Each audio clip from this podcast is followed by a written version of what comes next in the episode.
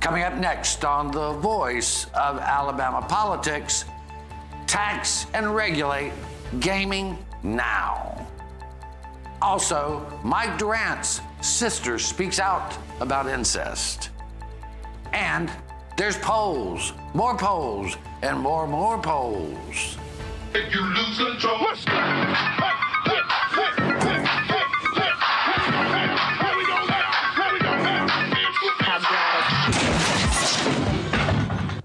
Not that kind of poll.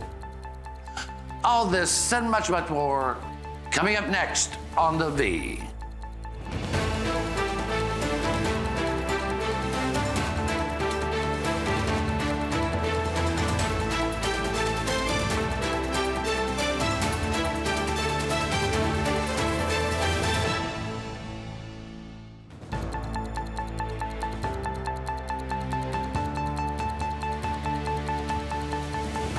Welcome to the voice of Alabama politics, where we tackle the tough issues so you have the hard facts. I'm your host, Bill Britt, and today I'm joined by Susan Britt, research guru extraordinaire, and Josh Moon, columnist and investigative reporter with APR. Welcome. Hi, guys. Yes. You know, Josh, uh, the two white guys talking, I don't know, we're out of that now, right? Yeah. Yeah. You got me back. apparently, May yeah, got- regret got it, but you got me back. Yeah, got, got canceled after one week. I don't know what yeah, happened. well, there you go. Cancel culture, man. Two white That's guys right. talking. That ain't that popular Yeah. anymore. Us white men, we're always the targets. Ah, There's a reason know. for that. I know. Hey, you know, uh, Josh, and it, it- it's just one of those things. You- You've had a big couple of weeks in reporting over at APR. You know, Alabama political Say reporter. Uh, th- th- this past week, you broke two huge stories. One was on this unexpected gaming expansion over in Greene County, where you uncovered that they were actually one of the places was giving people access to play video games on their phone and actually wager. And we saw it here in Montgomery, wagers being made on a, uh, a casino in Greene County. This Yeah. is why we need legislation to legalize, tax, and regulate gaming in Alabama. But give our viewers a little update on exactly what, what was going on. Yeah, so um, yeah, apparently one of the casinos uh, in Greene County, and there are several in that particular county uh, that are operational, uh, electronic bingo casinos, and uh, in the in this casino, which this one was, this game was apparently tied to the Palace. Although I understand that they were not the only ones uh, participating in this. Um, although I will say Green Track was not. Um, and you know, it's a uh, it's a video a mobile uh, mobile gaming basically mobile gambling. Uh, you could go in, uh, use your rewards card uh, with your gambling ID. Uh, they would set you up within the system, and then you were free to play on your cell phone wherever you might be, um, and which is pretty illegal in the state of Alabama. Uh, It's, uh, I mean, there's no question about that. There, there are other casinos out here, including the Poarch Creek Indians, who would love to do that, that sort of Right. thing, but they cannot Right. do it. And, Right. uh, but it's, uh, you know, so they were doing that and uh, had get had been getting away with it for a while because apparently there was very little oversight uh, of this sort of thing. And it, but that's kind of indicative of what's going on across the state. And when people say, uh, like Greg Albritton uh, says, you know, we uh, State Senator Greg Albritton says we need to uh, pass this bill so we can put some regulations in place and control some of this that's happening. This is the sum of this that's happening. Okay, that, that we're having an expansion of gaming that most people probably aren't aware of. That's taking place all over this state. It's not just in Greene County. There's problems in Jefferson County. There's problems in Walker County. Uh, there's some problems in the northeastern part of the state. There's some problems down in South Alabama as well. Uh, this sort of thing is everywhere because there's so much money being made uh, by these casinos, and there's so very little punishment. If they get caught doing this, all of the punishments are misdemeanors. And, you know, until that changes, they're going to keep doing it because there's just too much money out there. I mean, Susan, you know, and, and, and people can differ on this, but I, I, I think that's very clear. Uh, Greene County, Macon County In Houston. have uh, have what's the other Amendment. county? What's the other county, Isn't it Josh? Lowndes? Constitutional- Lowndes Lowndes County, that's it. Have constitutional amendments. Uh, they have operated with inside the guidelines of that. They have worked hard. The Poarch Creek have federal uh, license to operate. They don't do these shenanigans. No. Victory Land, Wind Creek, and Green Track. They play by the rules. They pay strictly by the rules. They've readjusted their machines to make everything, you know, make everybody happy. But then you've got all these other people out there running around and and, and, and doing all this illegal stuff. Well, it bounces back on them as well. You know, mm-hmm. and because people that are against gambling just see it all as one thing. Well, it's not. And Josh, this is the this is the hard fact. There is gambling, legal gambling in Alabama already, but mm-hmm. you have these people, and I, I don't discount their sincere beliefs, but I discount the accuracy of their argument. We need to we need to realize that we have a problem, and it's not at Green Track or uh, or in, in, in Birmingham over at the horse track or at the Poarch Creek. It's these lawless casinos that are operating. Yeah, you know, there's a reason why. That's what I keep telling people. There's a reason why these facilities were included in the bill. It's because these guys, that they're they're known commodities. Uh, the folk, the uh, the guys that run uh, Victory Land and the Birmingham Racecourse, uh, Green Track. Uh, the Mobile Greyhound Park and the Poarch Creek Indian facilities. They have operated in the state for decades now. Uh, they they follow the laws that are on the books for them. Okay, now there's been disagreement over what is legal and what is illegal with them, exactly. but they have gone back and forth with the law. And I'll give you a prime example of this. At Birmingham, they had electronic bingo machines there for a brief period of time. They said that was illegal. They did not have a constitutional amendment in that county, in Jefferson County, to play those games. They removed those machines and replaced them with historical horse racing machines uh, that the Attorney General has approved for them Right. to operate in that thing. Right. Uh, Mobile, which is operated primarily by the Poarch Creek Indians, uh, asked to play the same horse racing games. Because of the difference of the facilities, the Attorney General's office said no, they didn't play the games. That's the difference in these guys and what's taking place at some of these off these other these other sites and why they're not included is because we feel like these are Alabama businessmen that have treated this with respect and tried to follow the laws as though especially when they felt like they were being treated fairly and at least tried to follow Right. federal laws and, Right. and, and doing the gaming at their establishments. And the thing is, Susan, and this is what we keep saying, is that the people of Alabama want to vote on this issue, and we can't get lawmakers to give them an opportunity to vote.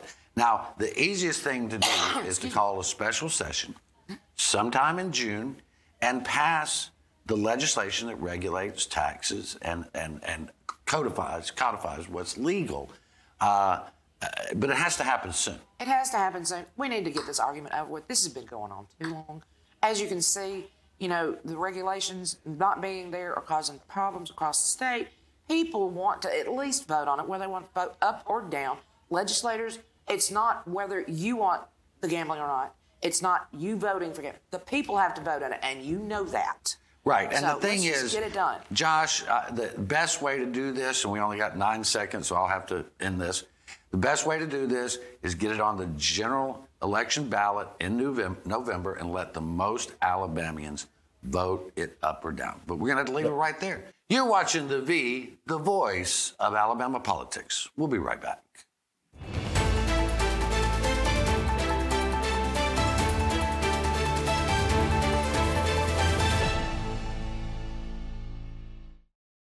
Kay Ivey shut the churches down but kept the abortion clinics open. Kay Ivey is aiding and abetting murder when she allowed the abortion mills to stay open. Lindy Blanchard is a defender of life. She adopts children, she stands for life.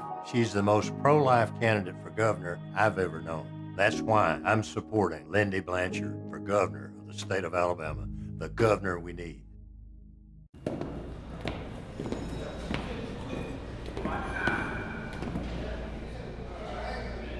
So you got caught speeding.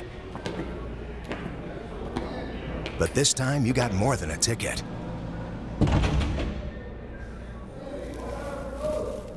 What are you in for? Vehicular homicide. Stop speeding before speeding stops you. Drive safe, Alabama. A message from your Alabama Department of Transportation. I'm Donald Trump and I love Alabama. As many of you know, there are a few issues facing our nation as important as election integrity and election fraud. This is why the people of the great state of Alabama must work together to make it easier to vote and harder to cheat.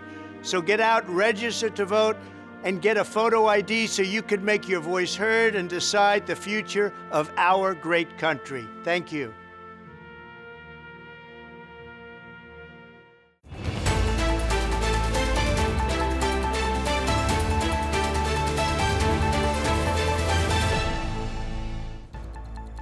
Welcome back to the V, the voice of Alabama politics.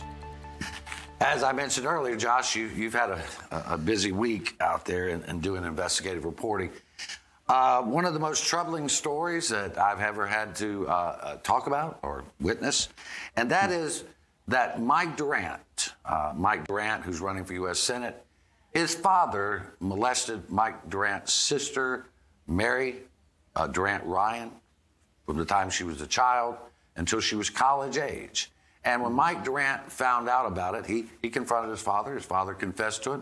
Mike Durant acknowledged it, but then turned around and turned on his sister back in the 90s and accused her of lying, accused her of being having mental issues, and so on and so forth.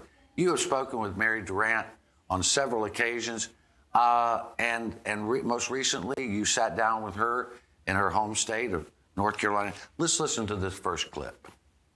And then I, I think initially he tried to do the right thing, but then when he realized how hard it was going to be to do the right thing, he didn't want to do it. And it was much easier to go into denial. It was much easier to get mad at me and blame me.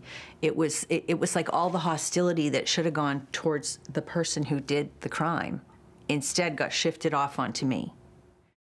Josh, what, what, what's your reaction to this? I mean, when you sat there with Mary Durant, I mean, it had to be compelling, but listening to this again, uh, this is troubling.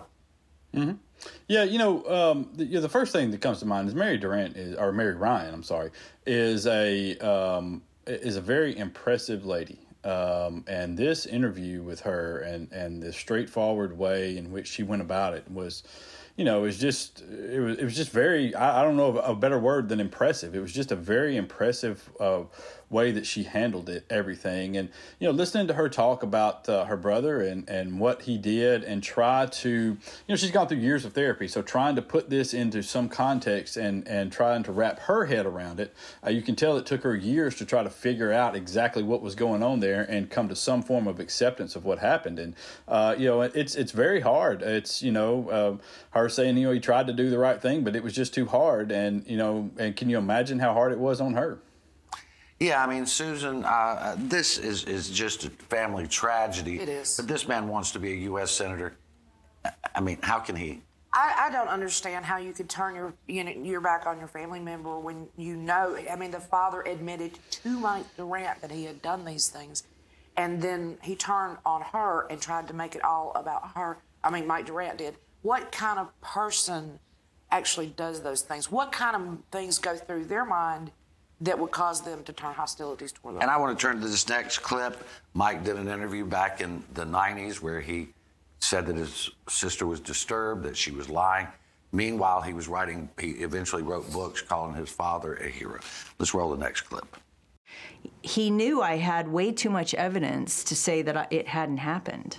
So instead, his strategy was to try to minimize it and to try to say that it was less than what it was. And, um, you know, I mean, how classic to say that I was exaggerating. It's like you don't go to the perpetrator to find out how bad the abuse was. You go to the victim to find out how bad the abuse was. The perpetrator's always going to minimize. That's what they do. If they don't deny, they minimize. So, you know, Mike just went along with all of that. Susan, he blamed the victim. He, He did. blamed the victim. He did, and it's uh, as Mary says, and when we've talked whether this is classic, this is not, you know, something that's unusual in families of incest, what's called the incest nest. Yes, he turned on her and made it seem like his father was, you know, some sort of hero, and she was some sort of person that was just trying to stir trouble for him and his father, not acknowledging the fact that this had actually happened and it actually, you know, damaged her. I mean, Josh, uh, uh, let's roll this next clip, and then I want you to comment on, on, on this one. This is a very important one right here. You know, it was quite clear that he was using his notoriety to, um, as a weapon against me, to make people question my credibility. Even though I had all this evidence, signed confessions, he still was trying to make people not believe me. I mean, I don't know what do you say. This guy was promoted by the army as some kind of hero. Uh, he wrote books where he, he really cast himself in that that role as a hero. Even now, he's running for office as some kind of military hero, but he did not have the courage and guts to stand up for his sister. This is an important issue. Yeah, well, you know, I think the mo- the most troubling part is not that he didn't have the courage to stand up for his sister. It's that he, in this interview specifically, he he attacked her credibility um, and and really undercut her story of abuse here. I mean, the, the his comments during that interview in which he, uh, you know, he said his father, oh yeah, my father used to spank us, but nothing more than that, and Right. uh, you know, he's not the monster that Mary's making him out to be, and uh, you know, he, there were a lot of things that that he said in this interview, which he he, he knew this at this point. Now, let's keep in mind. His father had confessed to him. His father had signed a written confession in which he agreed to enter into a treatment plan with Mary that she was holding him to, otherwise, she was going to press charges against him. So there, there's no question of the guilt in this particular part. There's no question about what happened. And he went on national TV and he did this. And the result of that, uh, you know, Mary said, was that it, it crushed her. Uh, she spent the next week in a psychiatric hospital, uh, suicidal. Um, she it, it took her months, if not years, to kind of stabilize after that because of uh, you know this is the person she trusted the most. With this is the first person she went to in her family was her brother. Uh, with with these what happened to her with her father, um, and and this is kind of what he did. And there's you know that to me is man. It, I, I I don't I don't know that there's will ever be an explanation for that. Susan, we got about 12 seconds here, but if if a father sneaking into his own daughter's room and raping her is not a monster, I don't know what a monster I tell is. you what a bigger monster is one that takes his daughters in front to his father knowing he's a pedophile. Well, he did which that. He did. All right, we're going to have to leave it right there. You're watching the V, the voice of Alabama politics. We'll be right back.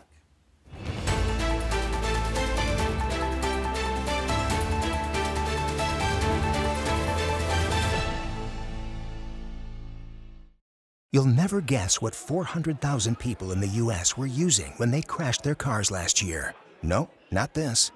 This. Distracted driving will kill you. Drive safe, Alabama. A message from your Alabama Department of Transportation. Hi, everybody. I'm Randy Owen. I want to encourage you to join me in voting yes on the State Parks Amendment on Alabama's primary election ballot May the 24th. Voting yes signals your support for outdoor recreation and will help maintain and expand all 21 state parks from DeSoto State Park on Lookout Mountain to Gulf State Park on the coast. Our state parks are one of the many reasons I'm glad my home's in Alabama. Hope you'll join me in voting yes for our state parks on May 24th.